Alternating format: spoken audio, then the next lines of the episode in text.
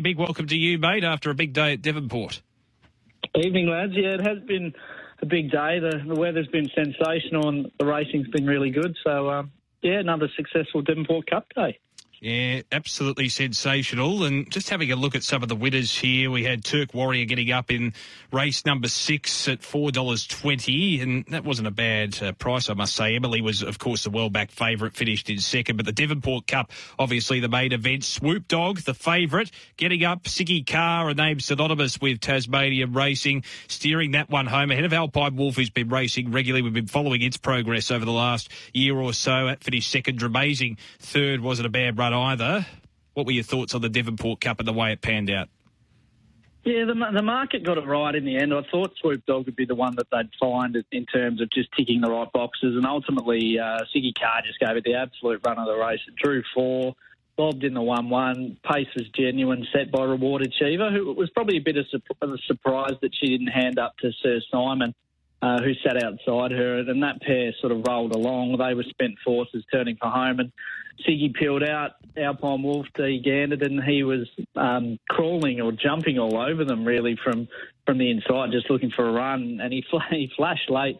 Gando thought he'd won on Alpine Wolf. He gave a bit of a salute on the post, yeah. and there was a lot of sort of nervous moments. Which way was it going to go? And, and ultimately, it was Swoop Dog, and perhaps a bit of racing karma because he lost in a three-way photo last year, Swoop Dog, and, and, was just on the right end of it.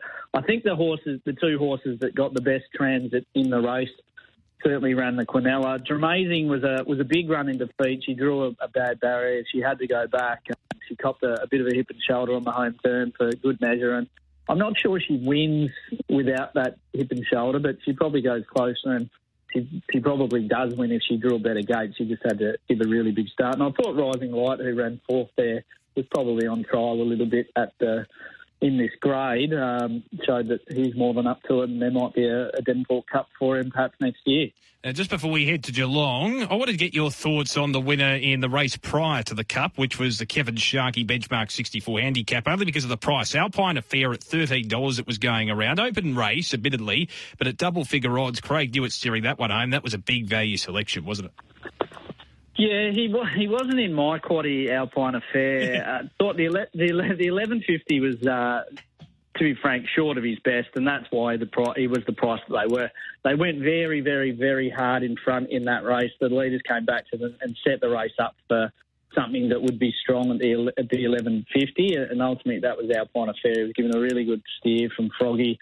Uh, GD's ours Prince in second was maybe a little bit stiff, but he's that type of horse again. Settles back in the field, but he was probably the value runner on a day where the form largely shot pretty straight, Damo. A lot of the favourites early on that I thought might have been a little bit susceptible managed to get the job done. Swoop Dog heavily back to win the Cup wins, and Turk Warrior, the first ever Ladbrokes Carpet Charger, $109,000 race over 2009. It was really successful. He didn't want any, any further Turk Warrior, but well placed by Glenn Stevenson, and he was another one that was reasonably easy to find for punters. Yeah, it was a big day. The Ladbrokes Devonport Cup for 2023 held. And I like some of your work on the Ladbrokes ads too. They've been popping up on Twitter, Matty. Good to see you getting some camera time.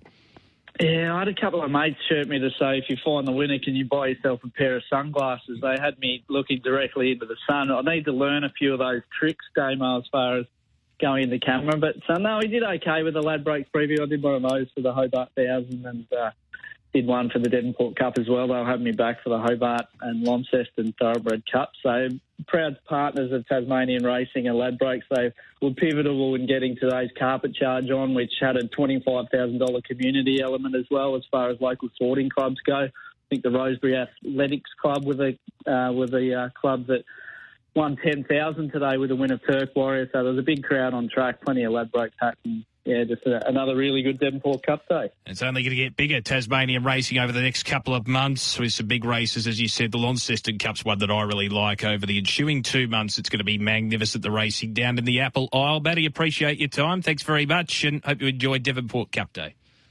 Thanks, fellas. Have a good night.